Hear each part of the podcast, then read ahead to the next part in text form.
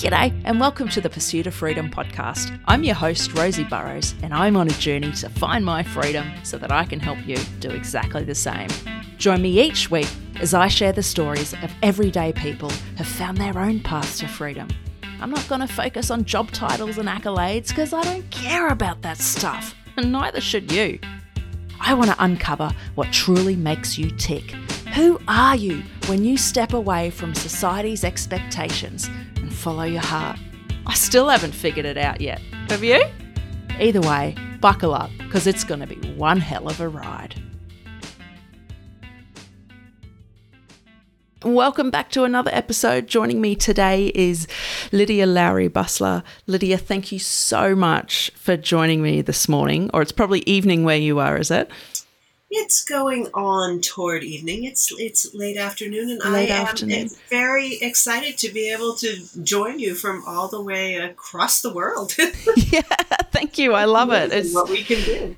It really is. It's great being able to to talk with people all around the world, which I think, you know, that wasn't always possible, and it's great. I feel um, privileged to be able to have you here because you're a really interesting and exciting person, and I think our listeners are going to get a lot of value today.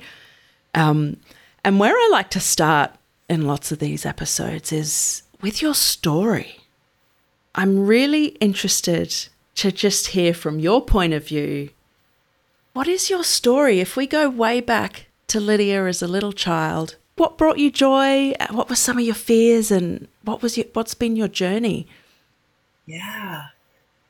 Wow. Well, it's uh I almost feel like I've I've gone through different lifetimes, you know. Uh I Mhm, I'm probably mhm. not alone in that, feeling feeling that way. But um I came into this world and um apparently I sang before I talked. Wow, that's beautiful. Yeah. So yeah, um, and I had a um, I had a relationship just with my with my mother for uh, a long time, and that was, I think, a, a really good time of my of my life. Um, and I just had a lot of baking and flowers. And then I went into a period of my life in which there was a lot of um, there was there was love, but there was also a lot of it became kind of a a perfectionistic um, creature because there was a lot expected of me. I was an I was an only child. I learned a lot of compassion growing up because my my growing up was a was um, something where we always took in little little creatures uh, that that needed needed help and needed Mm, um, needed needed solace were were calling out because they had no no mother just you know needed aid and we and and so i really learned compassion. But somehow i i got just swept into a um and i i don't even really know how it started per se but i i got um for about 10 years I was in a a pattern of, ab- abuse from many many people. And it was it was really really um, quite serious. But I so it it kind of created who I am though because I had this basis of compassion and forgiveness, I somehow, though I didn't know it when I was in the middle of all of this, I actually endured a lot of torture. I didn't realize at that time what um, what all that was going to mean to me, but it created someone who has a kind of an alternative sleep schedule now, and it, it created um, in me when it when it came down to finally saying something and saying you know there were several times i think when i when i tried to say something and i i think a lot of people go through this but tried to say stop but we're so we're so small and it's all we know and Mm. even going into being a teen it's all we it's all we know Mm. i stopped what was going on with several several people and i even though i i took a long time away from them i've i've learned how to forgive and that's how i've come a long long way it's that forgiveness is it's for us it's not um you know we we are not going to we're not going to heal if we don't if Yeah. we don't forgive so and i and the way that that happens is that i found that i'm extremely intuitive and i i i can feel the pain that comes from other people Mm. that they have that pain inside of them too and that's all that they know i'm very much a healer now and i found that i had a lot of healing energy um, Mm. a lot of that came out as creative energy so i'm a i'm a creative and Mhm. I went through music school and art school, and I wanted to be a veterinarian, but uh, I had all this creative energy, and everybody said, "No, you have to go. you have to go do this other stuff." And I said, Yeah. ah, "I want to. I want to heal animals," but um, it ended up being the right thing. Mm. But then, so yeah, being being being young was for me a a a time of um, it was a lot of distraction, a lot of trying to get through my my studies and and being not really told that I was doing well myself, but but being told to other people how great a student I was and how great a musician I was. And and I wouldn't be be told myself unless I got a not so great grade and then I'd be asked, you know, what the heck was going on with that? Right. And, you know, Right. oh my goodness. Um what do you think was going on with that? It was it was hard for me to get any work done and I usually got it done right before the class in the in the hallway right before mm. and to this day I push everything to the last minute but I can works. relate to that. you know it works it I, I don't I I don't give myself a hard time about it because I re- I, I used to you know but I've realized that everything that makes me me were those were my ways of of adapting and surviving and they're not bad Mm. they're they're they're strong Mhm. and they're perfectly valid ways of being and they they're they're wonderful Mm. Yeah, I mean, thank you for sharing all that. And I, I want to touch on this theme of of pain because I know last time we spoke, we were talking about how we're often told or we believe this narrative that we're broken and we can't get through our pain. I think a lot of us get stuck in that. And it sounds like hmm. you've managed to do a lot of healing. So, can you talk a bit more about getting to a space where you're where you can be ready to heal? that was one sort of lifetime and i think i i think i healed some from that. But i think all that compassion for me was for other people and later i had to have the compassion for myself. And that was a that was a big step. Where i where i learned that and going going actually through the through the the work and through the pain was in a in a really bad car accident.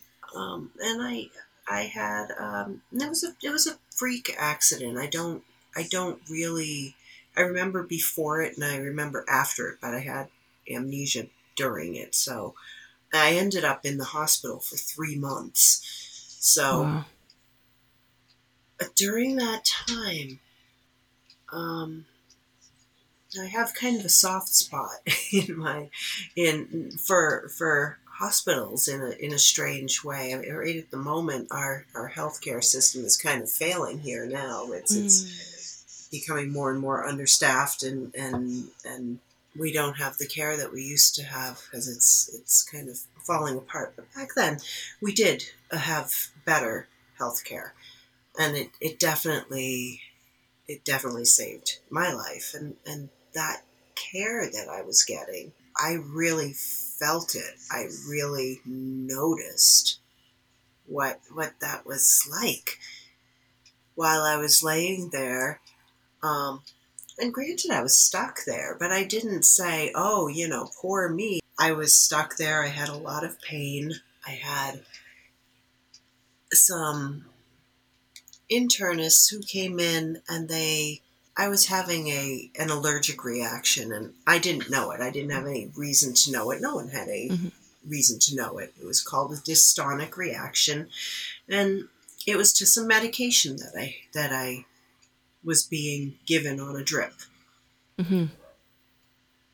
And um, I had had a huge surgery to take out my spleen, which had been pulverized and and my and half of my pancreas that had been squished but this but this medication was causing me to sort of bend backwards and get very stiff and bend backwards on myself and it was you know, pulling against the the the surgery and and was mm. was making it very um, it was very very painful mm-hmm. and what these internists would say was just calm down. Calm down. And it you know nobody's nobody has ever said nobody's ever calmed down when they were told to just calm down first of all.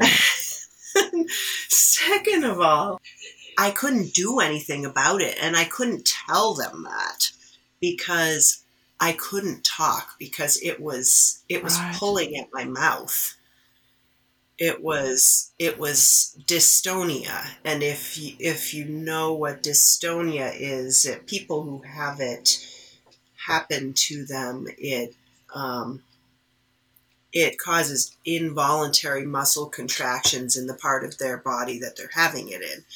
So this was causing this in my whole body as a mm. reaction to the drug that they were giving me constantly. And it, it would have uh, it's it's a very deadly thing because it eventually will will take over all of your muscle contractions.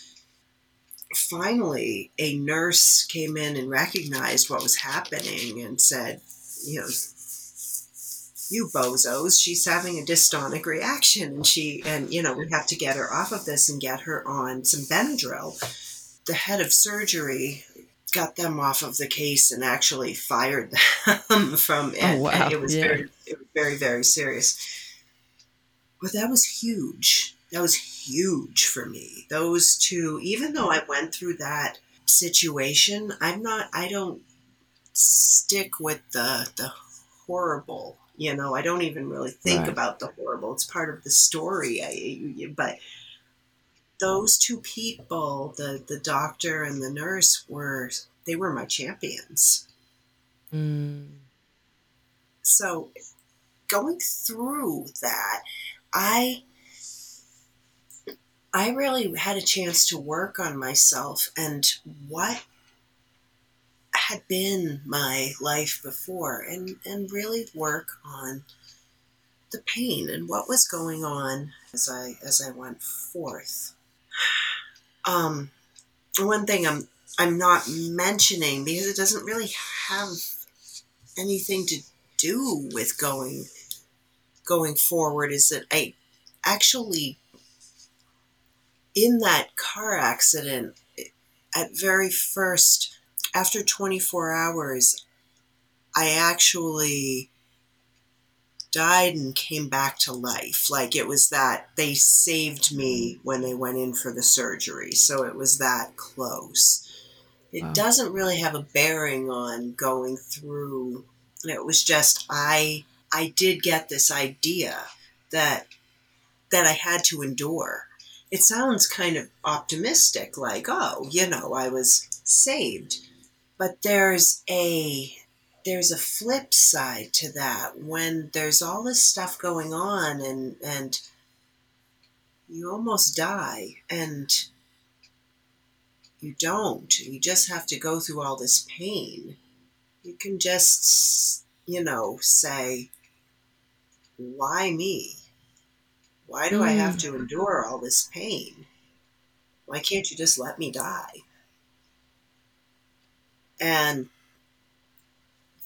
that's not where I was. I was like, I'm going through this and I'm going to the other side. Uh, there's a vision of myself healed. And that's what I had. But I had to go through the pain first all of the pain. So there's the there's the mental anguish. And the mental anguish for me was like the mental anguish of other people too. Because of my empathy. And then really just holding all of it for myself and saying, hey, there's you. You have to heal you. And then healing the physical pain. In those three months, I I couldn't eat or, or drink. So because the pancreas takes care of all of that and it's too mm-hmm. stimulating mm-hmm. for it. It means that that my my digestion now is not great but I, I take digestive enzymes. It's it's a it's a thing though that once that all calms down, we can start to introduce food gradually. So um, that's what I did, and I I came out. My knee was kind of squished in that accident too, but I didn't. But we were we were busy, you know, fixing the rest of me, and yeah, and I, and I started to just you know live life again, and and I would I biked and hiked and and wow. skied and you know did did things. And then all of a sudden one day like five years later um, my my knee gave out like completely. And i thought okay what's this? And it's that uh, i had a i had a ligament that was hanging on by a thread from that old wow. accident wow. So i said okay you know that's that's going to be nothing, you know. It's just going to let's just fix this fix this old knee and and it'll be mm-hmm. fine.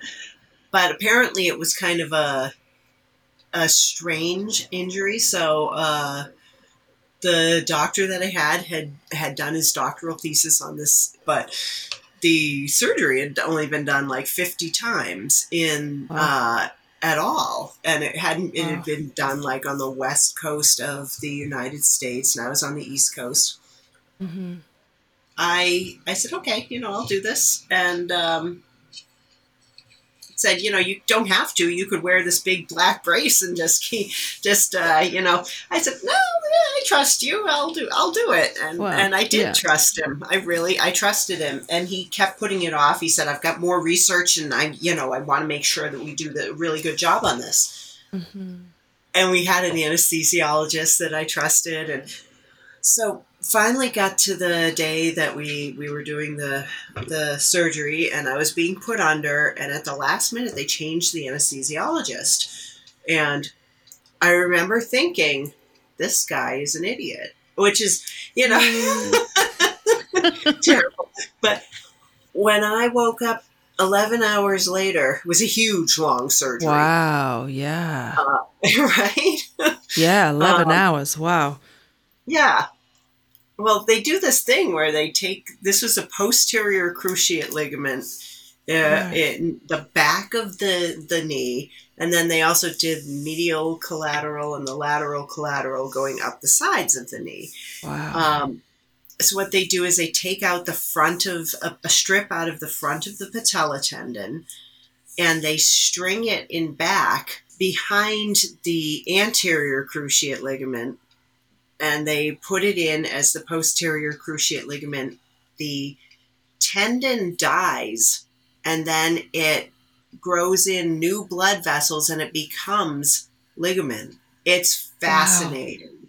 Yeah. yeah. Wow. But it takes a while. Mm. So when something like that happens, a and the anesthesiologist's job is not only to take care of the anesthesia, but also to take care of the tourniquet. Because you don't mm-hmm. want blood flowing in there all the time, but you can't yeah. leave a limb not having blood for all that time. Right. So they're supposed to take it off every two hours. Right. And um, when I came to, the nurse there said, "You don't. Uh, I've never seen any. I've never seen a tourniquet left on that long." I thought, well, that's strange. Oh my god. Yeah. And I was just really sick because that was a long time, mm-hmm. a lot of anesthesia. and yeah. Uh, my mom was there and she was like, oh, that's weird my leg was huge. It was like, mm. um, it was huge. It was like as wide as the bed. It was huge, and mm. it actually stayed like that for a couple of weeks. If the swelling wow. didn't go down, and um, when it did go down, my whole leg went down to bone. It was wow. like there was no, it atrophied mm.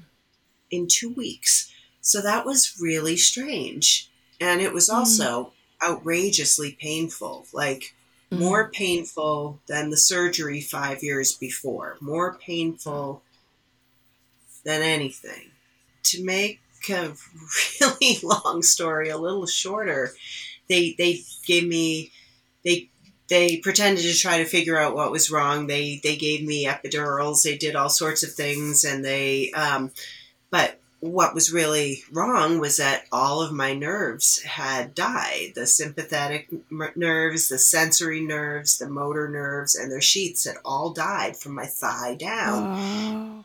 Because um, on the records, which I requested, the tourniquet had only been taken off for the first two hours, the second two hours, and the third two hours. Um, and then the rest of the time it had been left on.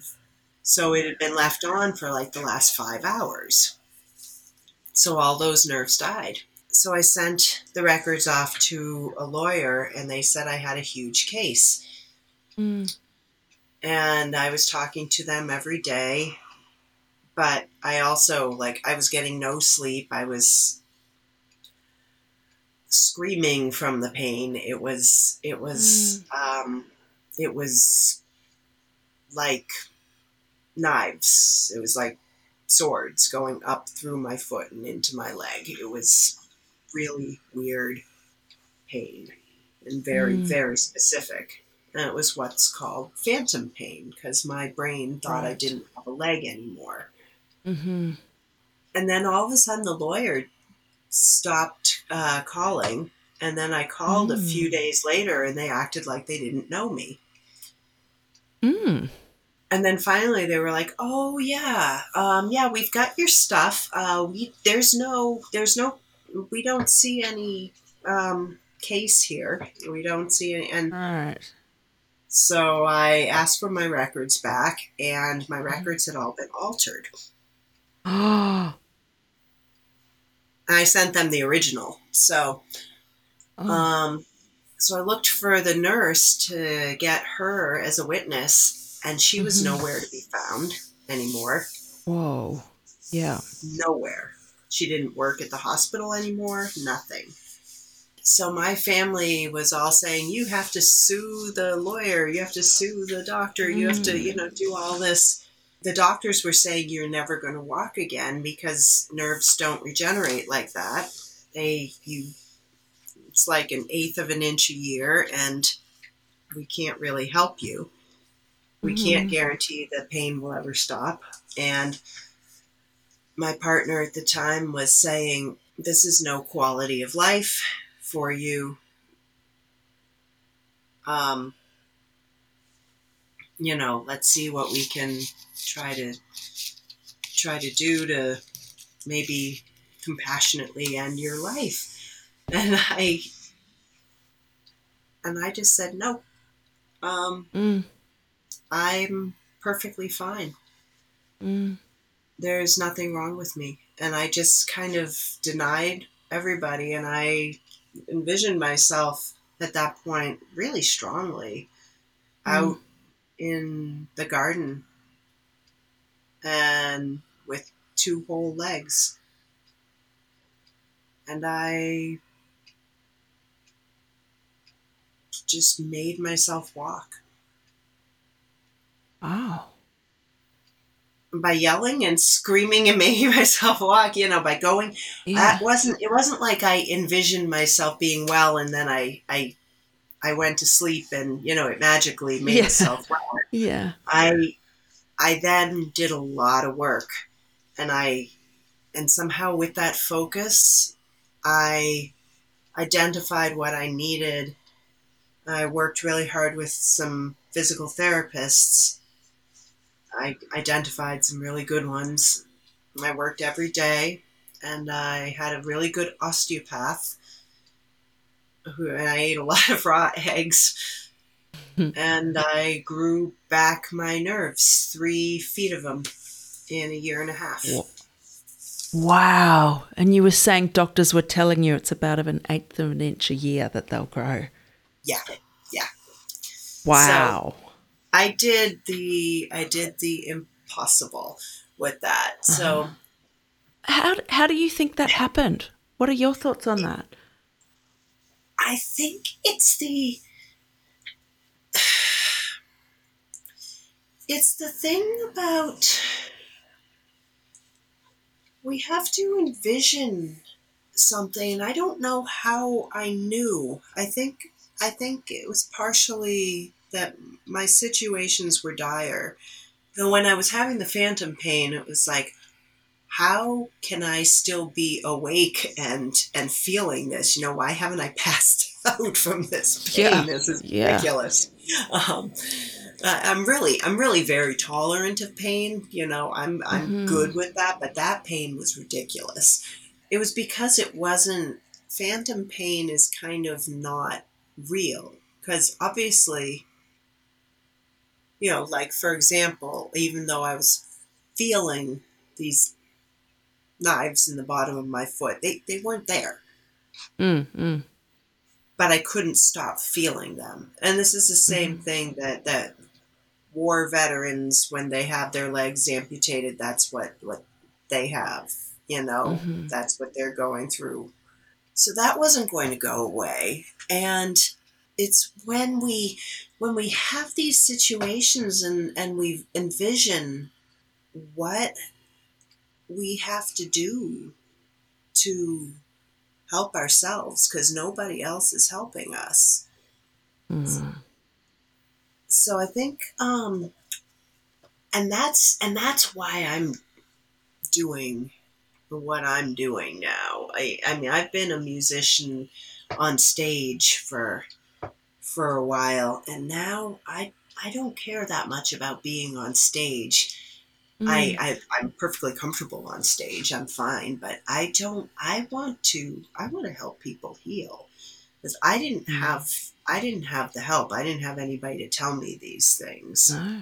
Yeah. And but if I can if I can tell people how to do this, if I can be that support, um, mm. I want to I want to be able to do that to really to really demonstrate how to envision exactly where we not only want to be but to to see that we that's where we are and when we see where that that's where we are, we have to go through all the pain to get there because we're not. It's not going to be any. I mean, without any without any fear, because it's not going to be any worse than what we're in anyway. To, mm-hmm. We can't we can't avoid it. We can't sweep it under the rug. It's not going to go away. If we have emotional trauma, it's not going to go away by sweeping it under the rug. It mm, does mm. not go away. It's gonna mm-hmm. it, it's it comes out in in all sorts of misery every day. And I think, you know, anybody listening to this knows that the drinking, the harsh times with partners, the the you know, things that happen at work and we don't know why they keep happening to us and the, the self-loathing and the the things that we that we just go through and eventually the the the parts of our body that that just go against us because we've kept all of that inside that's a long long torturous road we're going to go through it no matter what.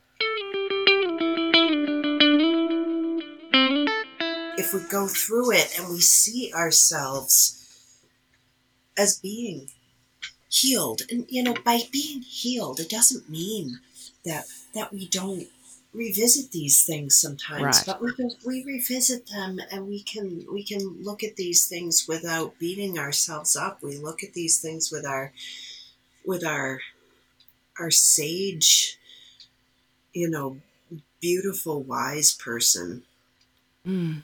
and know what we've learned from this stuff.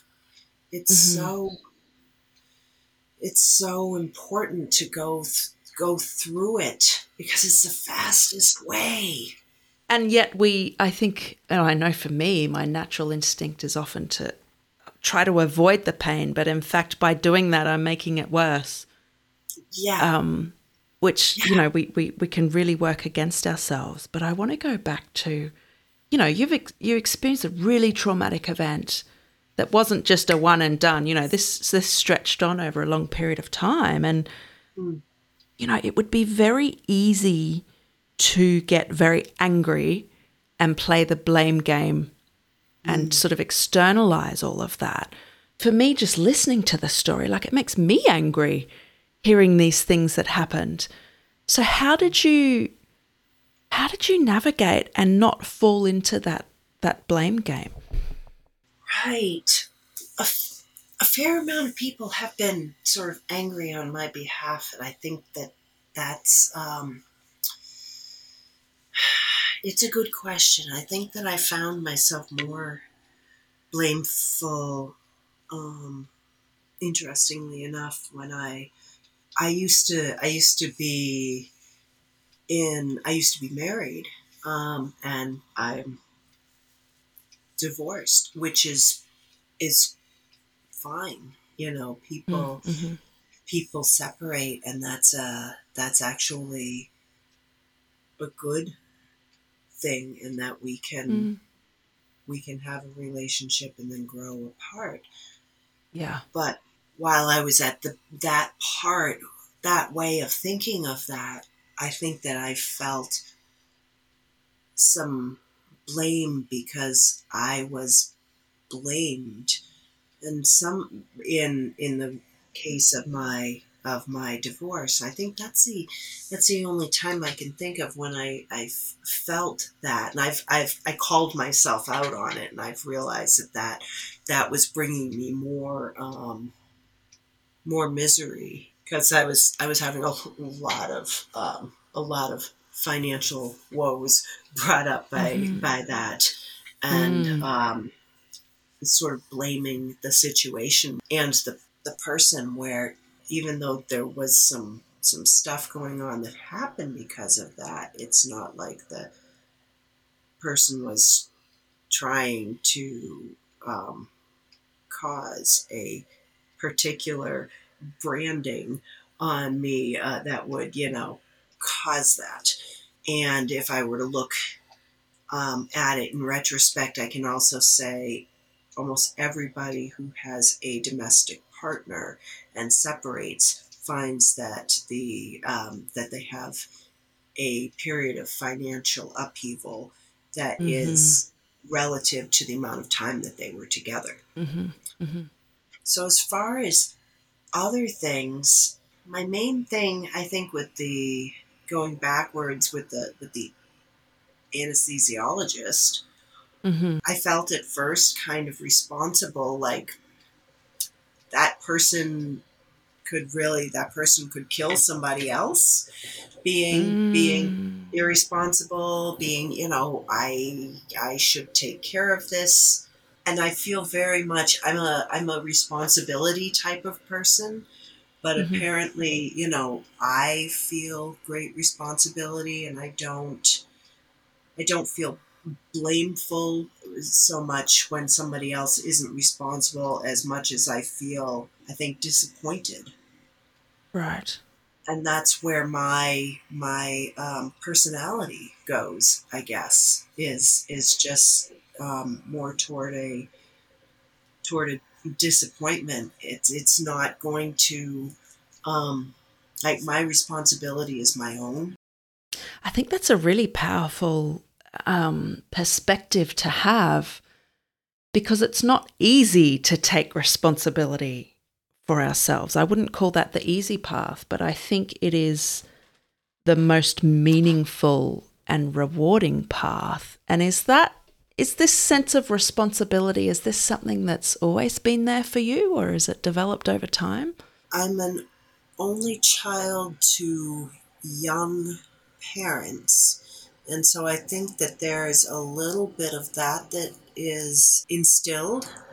Certain, mm-hmm. I think, certain types of people will have a different outlook on life as they have more responsibility placed upon them based on the on the needs of their family situation at the time.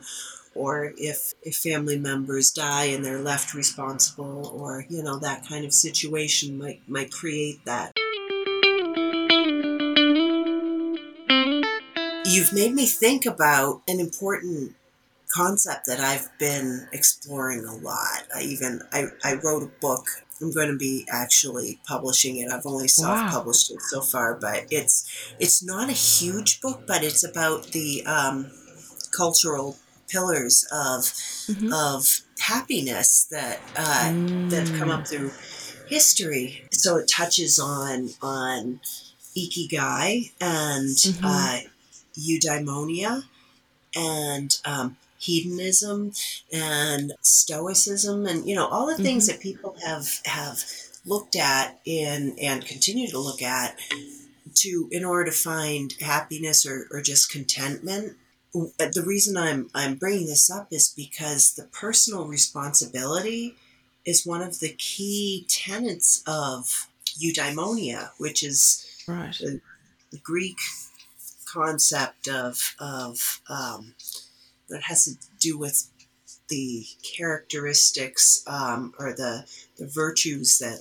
that people have that give them a a personal contentment and it, it has to do with when you have personal responsibility and not accepting the responsibility of others and and you know letting them have their responsibility and then otherwise mm-hmm. having uh, having good work and feeling a sense of you know completion in a good day's work and having it's i'm trying to i'm trying to think of the way to say it. It's it's the mm the um, you know it's not all um,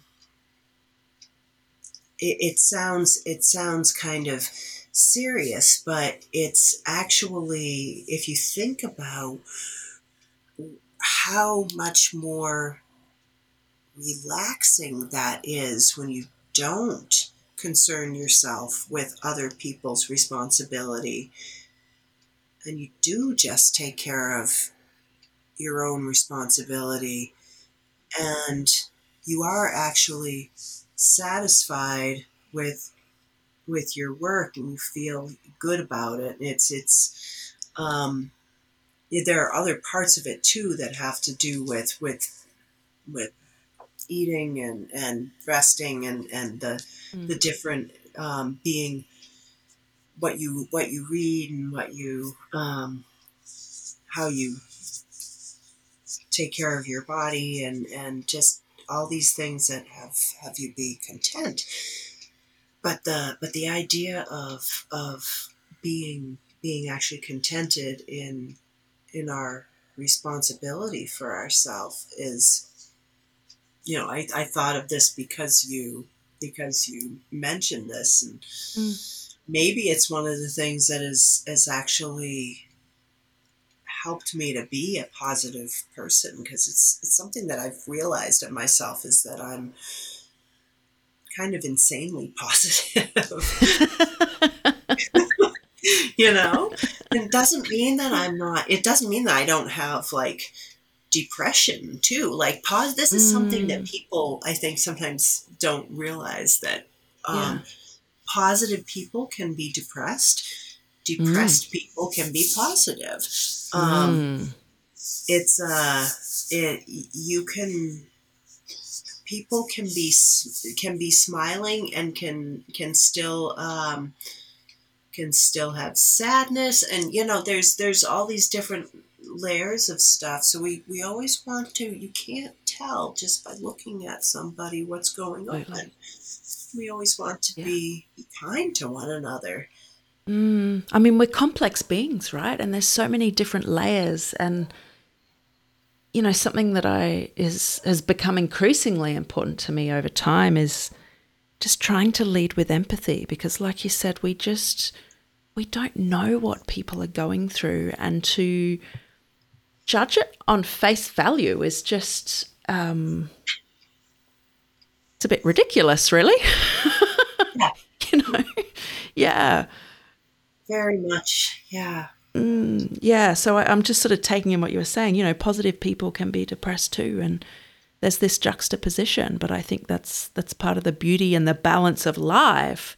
And if we bring that back to pain, you know, the the most painful times in my life were probably losing both my parents, both unexpected, one in a freak accident and one sort of in a was more it was unexpected but over a period of 6 months. As painful as they were and to lose my parents young, you know, 21 and 27, uh, that's how old I was. Painful. And yes, uh, feelings of anger and blame come up. But I also think there has been so much opportunity and, in a strange way, beauty that has come out of those events. And I'm curious how you feel about that with, you know, the painful events in your life. Do you see any sort of balance to that in your life? I do. I feel like the highest highs are juxtaposed to the lowest lows. Right. And it's just so it's just so beautiful to mm. experience that. And even even to experience the beauty and pathos of the of the sadness, the the music that comes out of that the art that comes out of that, the the the dance that comes out of that. There's just so much so much in in the world that's that's beautiful that comes out of out of sadness. And there is there is rebirth there is renewal. That's such a high point afterwards you know? It's it's yeah there's so much that's it's like this big big cycle and it, it's um, i don't think we we could appreciate it if it if it was very flat you know? Right. How can we how can we enjoy those high moments without the low? Right. And how can we how can we actually feel through the pain if we haven't experienced that high. I agree. There's there's just this balance, and whilst it can feel unfair and and it's it's not easy, I think embracing the fact that some things are out of our control is important. But then, then realizing what is in our control, because I feel like part of your healing journey is you took into your own hands your healing journey. You know, right? Um, you know, the things that happened leading up to that, a lot of it was out of your control. But then stepping forward, you're like, right, I'm not going to get caught up in that there's still feelings to process there, but actually going, right, what can I control? And you were just, you, it sounds like you had so much determination and grit to get through that and this amazing positivity, which I think is powerful. And a, another thing I want to raise um, is that healing is this ongoing journey. I feel like. Yeah. it's not you don't just heal and it's done onto the next thing. No. Um, you know it is it is ongoing and i think you know the pain does stay with us. It's different and it changes right. but but it's still with us. Would you agree with that? Yeah. Yeah i would agree with that. I think that um we have a um it can be a it, it's almost like a, a, a painting that's changed color. Um, mm. Mm. I love that. Yeah. But I'm just thinking, you know, there are there are there are things that I that happened in in between for for me that I'm I'm not mentioning. After my car accident before my surgery when I was uh, still um, getting out the the last it wasn't the last but more of my more of what I was feeling about about my whole growing up. And I I would go and um,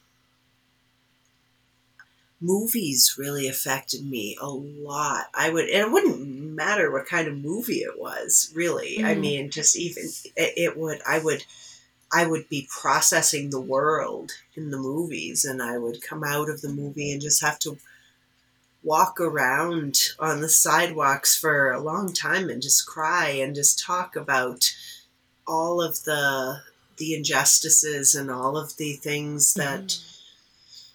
all of the people who weren't being seen right. and were hurting all of the animals that weren't being seen and were hurting all of the you know all of the injustices and and sometimes i would just i would just beat the sidewalks literally i would be you know beat my fists on the sidewalks I, I don't beat my fists on the sidewalks anymore.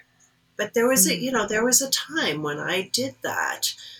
Mm-hmm. And and we we have those we have those times of processing. And mm-hmm. so it's like the picture the picture was a different color then. But mm. I I'm I'm glad for that. Mm-hmm. I I got into a a group then. It was probably the best thing that happened because I had a I had a sort of a mandatory therapist at first, uh, and and that did almost nothing for me. Mm-hmm. Um, but I got into a group after, uh, and it was full of just people from all walks of walks of life. And we and we had a punching bag in there and we also had had just pillows and we got to do a lot of punching things um, mm-hmm. and and talking to each other. And some of those some of those women were actively sex workers. Mm-hmm they were so meek and non-verbal in the group, but they could punch things mm. and kick things, and it was so important. Mm. You know, that group was really cathartic. Mm. It was it was good. I love being um I love now just just listening to people, Mm. Mm. witnessing them. Can you tell us a bit more about some of the work you do in that space? Because you do do coaching, and I know you do a weekly telecast called The Joyful Path. And I'd love to hear a bit more about what it's all about and why you do the work you do. Sure. Yeah. Well, the joyful path is the is the name of my new business. Um, Mm-hmm. I've been I've been a coach in my performing business, coaching performers for a while, but now Mm-hmm. I coach anyone, and it's all a journey on the joyful path. It's, it's a joyful path to healing. Mm. So, what that what that is is that um, the joy is on the other side, and the joy is is through whatever it is that I've found that I'm really good at helping people remove barriers. Mm. barriers are you know our own our own self-sabotaging to to um, taking away our own our own pain. So the things that that are in the way of us taking away our own pain are the stories. The stories like you know like like doctors saying we can't heal or people people saying that we should do this or we shouldn't do that we are each a a um, a big conglomeration of all the stories we've been told since we were since we were born, right? Mhm, Um, So those things are they some of them are helpful and a lot of them are barriers. Right. So that's a lot of that's a lot of what I what I do. My my Tuesday telecast on the on the joyful path is um less telling anybody what to do and more um, like what you do, talking to people from um, all sorts of different places who who've either um, been recommended to me because they are they are on a joyful path themselves, or Mhm. They have already lifted themselves to to the joyful path and from that place they are lifting others to the joyful path because what i something that i'm fond of saying is that when we lift ourselves the the community or the world follows and in turn lifts us back Mm. It's a little bit different than what I think a lot of people think of. They think lift others and then Yeah. we'll get lifted back. But we have to lift ourselves first and then others will follow and lift us back. Yeah. And, and for some reason, we find it so hard to lift ourselves. It's like, it's so difficult and unnatural to put ourselves first, you know, but actually, great things happen when we do that, not just for ourselves, but like you say, those around us in the community. And I think the world is such a better place when we do that. So I think the work you're doing is incredibly important. It's kind of funny how you how you when we don't do it, uh, how much we will end up looking strangely like we're like we're selfish or like we're a mess or like we're broken or you know it, it- mm. when we don't when we don't work on ourselves lift ourselves you know we're just only lifting others it looks like we it looks like we want something or we Right. or we you know it it actually we need to help ourselves We do. Yeah. Yeah. And to to tie this off, can you describe for me what is the joyful path? If you had to distill that into a description, what does the joyful path mean to you? Yeah. The joyful path is a place that is in our hearts, in our minds. It really, it's really got to start with listening to our heart and not to the reactions in our brains. Mm. Just really f- being felt in our hearts. What do we want? And are we there? Are we are we going there? Are we are we contented? Are we happy? Are we are we healed? Or are we going toward being healed? Mm-hmm. And do we feel confident in getting there? Mm. Do we feel supported in getting there? Do we feel free? Yeah, I love that. It creates such a strong visual. And you mentioned free, and that's some that's a concept I'm always thinking about. You know, this podcast is all about finding your freedom, and I think it looks different for everybody. And I think it very much ties into your concept of the joyful path. I just want to say thank you so much for the amazing conversation today and just your raw honesty it was amazing hearing your story and some of the struggles, but also the amazing things that have come out of that pain for you. Here's to listening to our hearts and and finding our way on the joyful path. Let's start moving in that direction. Thank you so much, Lydia, for joining me today. Thank you so much, Rosie. This has been a pleasure. Oh, I'm glad. Thank you this episode resonated with you at all, could I please ask that you share it with a friend who you think could get value from it? And whilst you're doing that, make sure you follow and subscribe to the podcast so that you never miss another episode. And whilst you're following or subscribing, please leave us um, a rating, preferably five stars, and also a written review. Doing each of these things is going to help this podcast reach more people and impact more lives, which is at the end of the day is what we're here to do. Thank you so much. I appreciate you. Remember, you matter, you're worth it, and you are so, so capable. Take care of yourself, and I'll see you next week.